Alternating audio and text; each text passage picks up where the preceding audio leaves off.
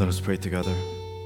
This is the word of the Lord, and it says, Because you are lukewarm, neither hot nor cold, I am about to spit you out of my mouth. You say, I am rich, I have acquired wealth, and do not need a thing.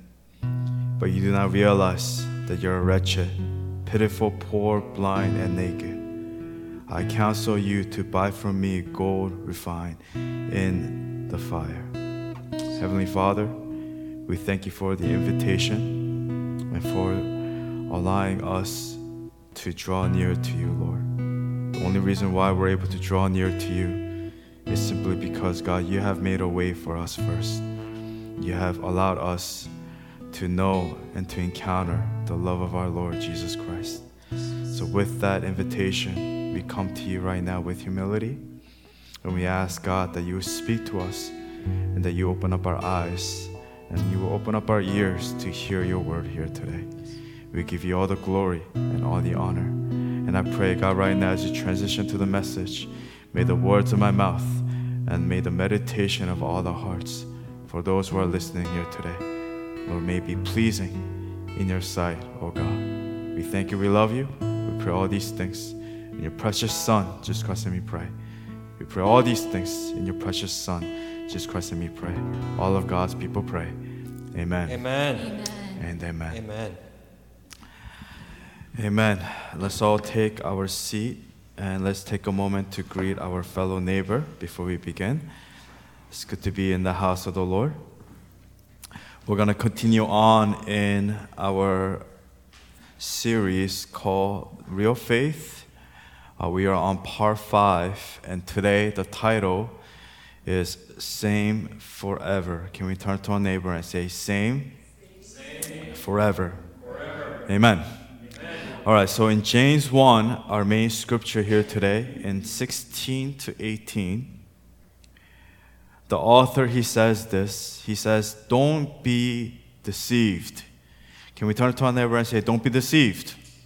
Don't be deceived. My dear brothers and sisters, every good and perfect gift is from above, coming down from the Father of the heavenly lights who does not change like shifting shadows.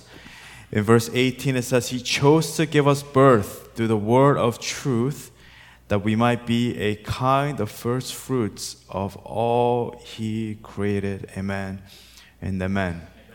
Verse 16, he says, Don't be deceived, my dear brothers and sisters. So the word deceived in Greek, the Greek word, the meaning is getting to a place where all we do is blame God. I'll say that again. The ones who are deceived are people who get to a place, they get to a place in their life where all they do is blame God. They don't see the gifts, the blessings that they have. They're not grateful to the Lord, but in turn, they're deceived because they don't see the giver. They only see the gifts uh, they are they have become spoiled in their faith. They get to a place where all they do is blame the Lord. In other words, what this is saying is don't let your mind be tricked. Don't let Satan trick your mind. It's saying keep your hands clean, keep your heart pure, sharpen your mind with the wisdom of God. How? It says in next verse, verse 17 by realizing that every good and perfect gift is from God, coming down from the Father of the heavenly lights.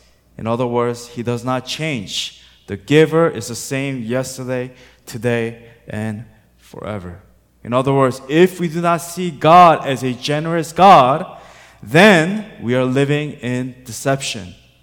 You have become deceived. So, in other words, Going back to last week's message, the characteristic, the attribute of God, the question, who is God? Let us understand who God is.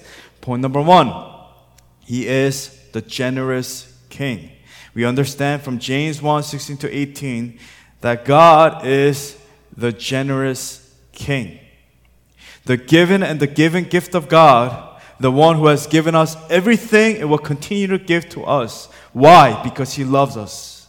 We must not forget every day we live until we are at the moment we take our final breath, we cannot forget just how generous our God is. That's what the book of James is teaching us. Don't forget his generosity. Verse 17 Every good and perfect gift is from above, coming down from the Father of the heavenly, right, heavenly lights. The word gift. What does the word gift mean?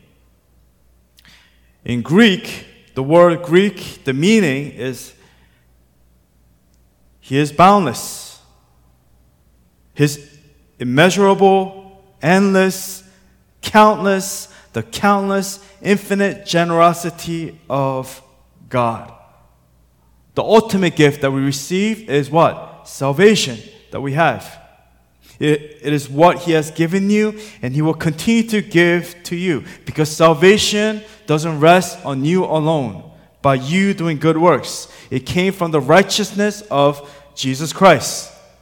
So from today on, if God chose not to give me the gifts, this building, the cars we drive, the room that we have, the bed that we sleep, we need to say, I will be okay. For he has already given me the ultimate gift. What's the ultimate gift? Is the salvation that I have in Jesus Christ.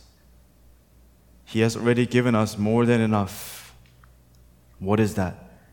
He sent his one and only Son, Jesus Christ, into the world to die on our behalf.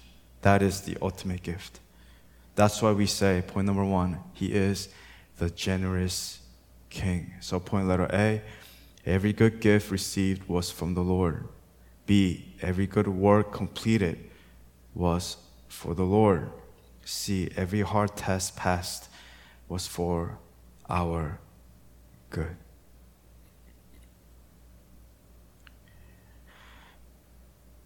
Every good work completed was for the Lord. Everything that we have done, everything that we will continue to do with nursing home, with missions, with other areas, responsibilities, the things that were done, it was for the Lord.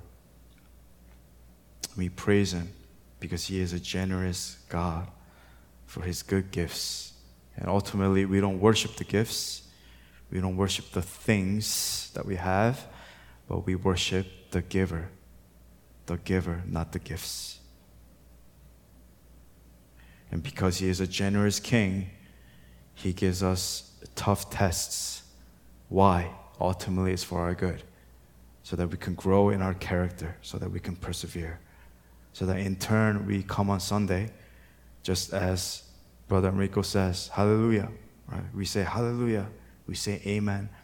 Lord, despite what's happening in my life right now, I turn to you and I say, Thank you, Lord. And I say, Hallelujah. And I say, Amen. Hosanna to the highest. We turn to God with thanksgiving. so, point number one the generous king. The book of James also wants us to understand, point number two, that he is the unchangeable king. He's not like a corrupt politician where their goals will change according to the bribes received. Uh, they cannot be bribed. Meaning, in other words, well, humans can be bribed, but our God, He cannot be bribed. He cannot be changed, for He is unchangeable. He is not capable of changing. Why? Because He is perfect. He is perfect from the beginning, He was, is perfect now, and He will always be perfect. And that's what the book of James is trying to teach us. If you go look at verse 17 again, the second half of 17, it says, Who does not change like shifting shadows. We need to understand that our God cannot change. The word unchanging, the definition for the word unchanging, meaning He is the one, the one who was, who is, and who is to come. Alpha, the Omega, beginning and the end. Revelation 1 8 says, I am the Alpha and the Omega, says the Lord God, who is and who was and who is to come, the Almighty, the author and the perfecter of our faith. We mentioned this a few weeks ago, Hebrews 12 2, fixing our eyes on Jesus. Why? We fix our eyes on God. Why? Because He is the pioneer, meaning, in other words, pioneer meaning He's the author. He is the one who created you, the author and the perfecter of faith. Just the, as God spoke to Moses in Exodus 3:14, where it says, God said to Moses, I am who I am. This is what you are to say to the Israelites, I am has sent me to you.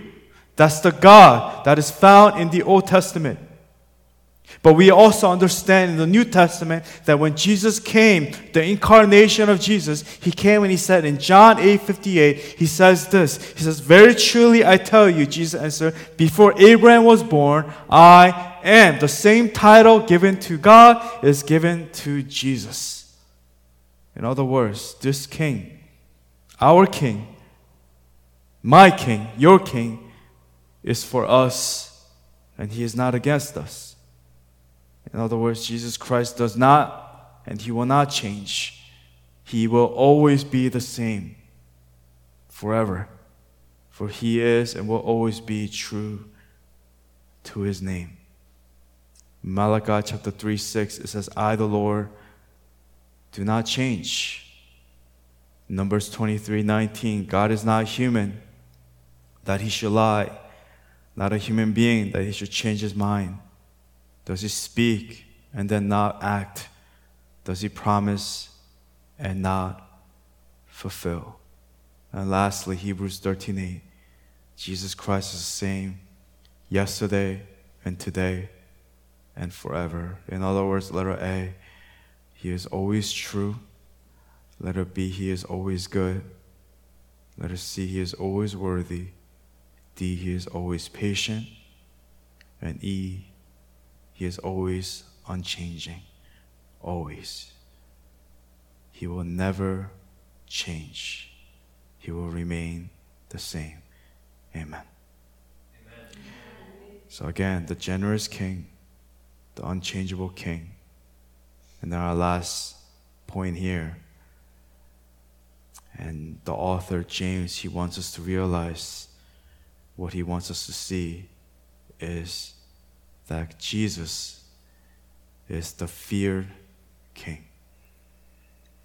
He is the feared king. He is not the timid king. He is not the anxious king, but he is the feared king. That every knee shall bow and confess that he is the Lord. Letter A, we need to fear the Lord. Letter B, we need to revere the Lord. Let her C, we need to abide in the Lord. And letter D, you need to heed discipline from the Lord. E, listen to the Lord. F, follow the Lord. G, live in the Lord. And H, live for the Lord. If we are skipping any part of these subpoints in our lives, later I'm going to talk about in Revelation 3 about the water, the aqueduct, where it's the passage to the Laodicean church, where it draws its water, the hot water and cold water from a different source. And we know that eventually, by the time it reaches Laodicea, the water becomes lukewarm. And I want us to live each day, and it is possible, men and women of God, to live each day with these principles in your heart, in your mind, and in your life. You know, we look at the world right now with everything going around us, and we think it's so easy to live this Christian life, but it is not. It's not easy, and it will not be easy. And we look at other Christians people who go to different church, people from our co- our coworkers at work. We see friends. We see the way they live their life, and many of them have skipped every single point here, and they don't live for the Lord. They may think that they live for the Lord, but they have skipped letter G. They don't live in the Lord. If you live in the Lord, the principle, the conviction, the things that you think, the things that bring you conviction that ultimately leads to change and repentance, that will come out naturally. Naturally. But if there's something broken in the pipe, if there's a step that we skip and shortcuts that we take, when D comes, when discipline comes, he discipline from the Lord, we will not be able to accept it well. Why? Because our water source, yes, is hot. Ultimately, what comes from the Lord is always hot. But eventually, the pipe is like the fun straw drink, right? It takes a while for the drink. You know, in Red Robin, when they, you order that special drink, it comes with that funky straw. It's like twisted up. We understand that ultimately, when it reaches the mouth, when it reaches the part where you take that sip and that drink, it will become lukewarm. So the Lord is teaching us don't skip any of these points. Make sure your pipes are intact. Make sure the water source is hot. Again, the word, the fear, reverence, what does it mean? It means to fear or to revere. It means to stand in awe and deep respect and honor. It says in Hebrews 12 28, Therefore, since we are receiving a kingdom that cannot be shaken, let us be thankful and worship God acceptably with reverence and awe. So the word fear is not to be afraid of Him, but to revere Him. To live your life for Him. Understand how big and powerful and amazing God is. Once you understand how amazing God is, you will revere Him. You will abide in Him. You will heed discipline from Him. You will listen to Him. You will follow Him. You will live in Him. You will live for Him. Because everything begins with God and it ends with God. The author James here, the scripture is teaching us that you must have reverence for God. You need to fear God. You need to respect God. Why? Because He is a holy God, a good God. But at the same time, we need to understand how powerful God is. It says in Matthew 10 28, do not be afraid of those who kill the body, but cannot kill the soul. It's talking about other human beings. Don't be afraid of what others are going to say or what they think about you. Don't worry about gossip or the, the rumors that they spread about you. But it says, rather what? Be afraid of the one. Who is the one? He's talking about God. Be afraid of the one. Revere the one who can destroy both soul and body in hell. Because if you become an enemy to God, there is no escape. There is no remedy, there is no solution that can save you. If we're being attacked in this world, right? We're celebrity and you people are spreading rumors about you. The Lord can always save you from the attacks of the words of man and woman. But when you become an enemy of God, there's nothing that can rescue you. It says in Hebrews 10, verse 31, it is a dreadful thing. In other words, in other translations, it says, it says fearful. It is, a, it is a fearful thing to fall into the hands of the living God. In other words, you need to understand, you need to have awe and deep respect and honor to who? To God. Because when you have fear of God, when you have the fear of the Lord, that is the beginning of wisdom. It says in Proverbs 9, 9 10, the fear of the Lord is the beginning of wisdom, and knowledge of the Holy One is understanding.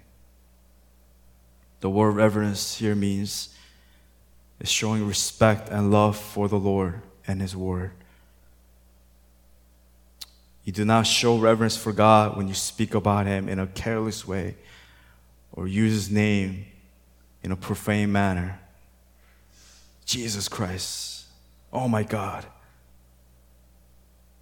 But because God is perfect and pure and his name is holy, we must take this seriously. It is a serious thing to God when his children fail to show reverence to him. In other words, we should not approach God lightly as if he's not important because he is the most important being, the most important person in my life. In other words, God is holy and he deserves your reverence. So let us be careful in how we speak about God. Let us think about how holy God is before we use his name in the wrong way. Because your reverence for God shows that you have a special relationship with him. So, in other words, will you show reverence to God in your life today? And here is the reality and the truth of the gospel. Let me just go over real quick what we just went over. Again, we asked the question Who is God? Number one, He is a generous King. Number two, He is the unchangeable King. He's the same yesterday, today, and forever. And number three, He is the fear King. And a lot of times we take God for granted. We don't have reverence and fear towards God. But here's the truth and the reality of the gospel. Okay, here's the truth. And I'm about to close. Here's the fact. And a lot of pastors will tell you this, and this is the truth God loves you. That's a fact. There's nothing more you can do for God to love you more. He will always love you. That's what the scripture teaches us. That's the reality of all human beings. That's the gospel. John 3:16 For God so loved the world that he sent his one and only son to save you. To save us. There's absolutely nothing you can do or cannot do for God to love you any more or any less. God created the earth, set it in motion and in rotation, just at the right degree of axis. If earth tilts any more, it will freeze. If it tilts any more, it will burn up. God even put Jupiter in place where Jupiter, it blocks the earth from being destroyed. Meteor size, comets size of the earth. If Jupiter wasn't there, the earth would be destroyed. If the moon was any close with gravity, we would not be here. Humans would be extinct. God loves you so much that He placed this tiny earth, a habitable place for humans, for, for it to sustain a human life, just so that He can create you and love you, and so that He can give you a purpose and tell you how much He loves you. Again, Psalm 139, we learned last week. He knew us. He knew us before we came to be. In our mother's womb, He knew us. His love is very real. But on the flip side of that, God's wrath is also very real. The wrath of God is real, the scripture says. The scripture says in Psalm 5, verse 46 For you are not a God who is pleased with wickedness. With you, evil people are not welcome. The arrogant cannot stand in your presence. You hate all who do wrong and all worse sin. You destroy those who tell lies, the bloodthirsty and deceitful. You, Lord, detest. In other words, the Lord abhors deceit. Psalm 11:5 it says, "The Lord examines the righteous, but the wicked, those who love violence, He hates with a passion." Wait a minute. I just thought that you said earlier that God loves you. Yes, but at the same time, you need to understand you need to love God, but at the same time, you need to fear God. You cannot have one without the other. If you love God, you will fear God. If you fear God, you will love Him. And if you love God and you fear God, you will hate sin and you will avoid sin. You will hate sin. Why? Because God hates sin with a passion, it says in Psalm 11:5. He hates with a passion. Proverbs 6, verse 16 to 19. There are six things that the Lord hates, seven that are detestable to him haughty eyes, a lying tongue, hands that shed innocent blood, a heart that deceives, that devises wicked schemes, feet that are quick to rush into evil, a false witness who pours out lies, and a person who stirs up conflict in the community. The Lord hates. And it goes on in Proverbs 15. The Lord detests the sacrifice of the wicked, but the prayer of the upright pleases him. The Lord detests the way of the wicked, but he loves those who pursue righteousness. The Lord detests the thoughts of the wicked, but gracious words are pure in his sight. And that is a scary reality that in Matthew 25, he will separate the sheep to his right and the goats to the left. It says at the end, when Jesus comes and he judges the earth, and when you die, he will separate the sheep to the right and the goats to the left. He says, All the nations will be gathered before me, and I will separate the people one from another as a shepherd separates the sheep from the goats. He will put the sheep on his right and the goats on his left. And then in verse 34 it says, Come, you that are blessed by my Father, those who live a truly converted life and obey God, come and possess the kingdom in which you have which has been prepared for you ever since the creation of the world. But to the left, he will say, Away from me, you that are under God's curse, away to the eternal fire which has been prepared for the devil and his angels. Ladies and gentlemen, let us fear the Lord. For he has the power not just to destroy your body, but he has the power to destroy your soul. We need to fear God. We need to have reverence to the living God. His love is very real, but his wrath is also very real. And we need both.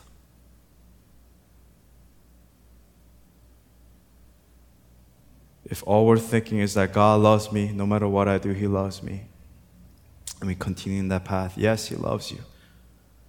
But He loves you enough for you to make that free choice to choose Him or to turn away from Him. Ultimately, I pray our job as a human being, as a person, is to turn to the Lord with humility. We need to turn to Him and we need to repent. And I'm closing with this. And I want to close with this. And the passage that I want to stay on is found in Revelation chapter 3, verse 14 to 22. And to understand the context of this letter, the author is John, and it's to the seven churches in Asia Minor. Asia Minor was back in the day, is modern day Turkey. This is all on the west side. You see the seven churches. We know it's Ephesus.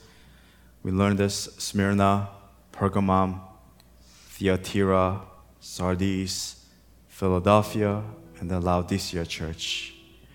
And as I was preparing this message, I was led to the Laodicea church, the final church of the seven churches. And this is what the author says, and this is what Jesus says to the Laodicean church. And I believe that this applies to many of us, many of our churches here today. It says in Revelation 3, verse 14 to 22, it says, To the angel of the church in Laodicea, write, These are the words of the Amen, the faithful and true witness, the ruler of God's creation. I know your deeds that you are neither hot, neither cold, nor hot. I wish you were either one or the other. So, because you are lukewarm, neither hot nor cold, I am about to spit you out of my mouth. You say, I am rich, I have acquired wealth, and do not need a thing. But you do not realize that you are wretched, you are pitiful, you are poor you are blind and naked. I counsel you to buy from me gold refined in the fire, so you can become rich and white clothes to wear. So you can cover your shameful nakedness and salve to put on your eyes, so you can see those whom I love, I rebuke and discipline. So be earnest and repent. Here I am, I stand at the door and knock. If anyone hears my voice and opens the door, I will come in and eat with that person, and they with me. To the one who is victorious, I will give the right to sit with me on my throne, just as I was victorious and sat down with my Father on his throne. Whoever has ears, let them hear what the Spirit says to the churches.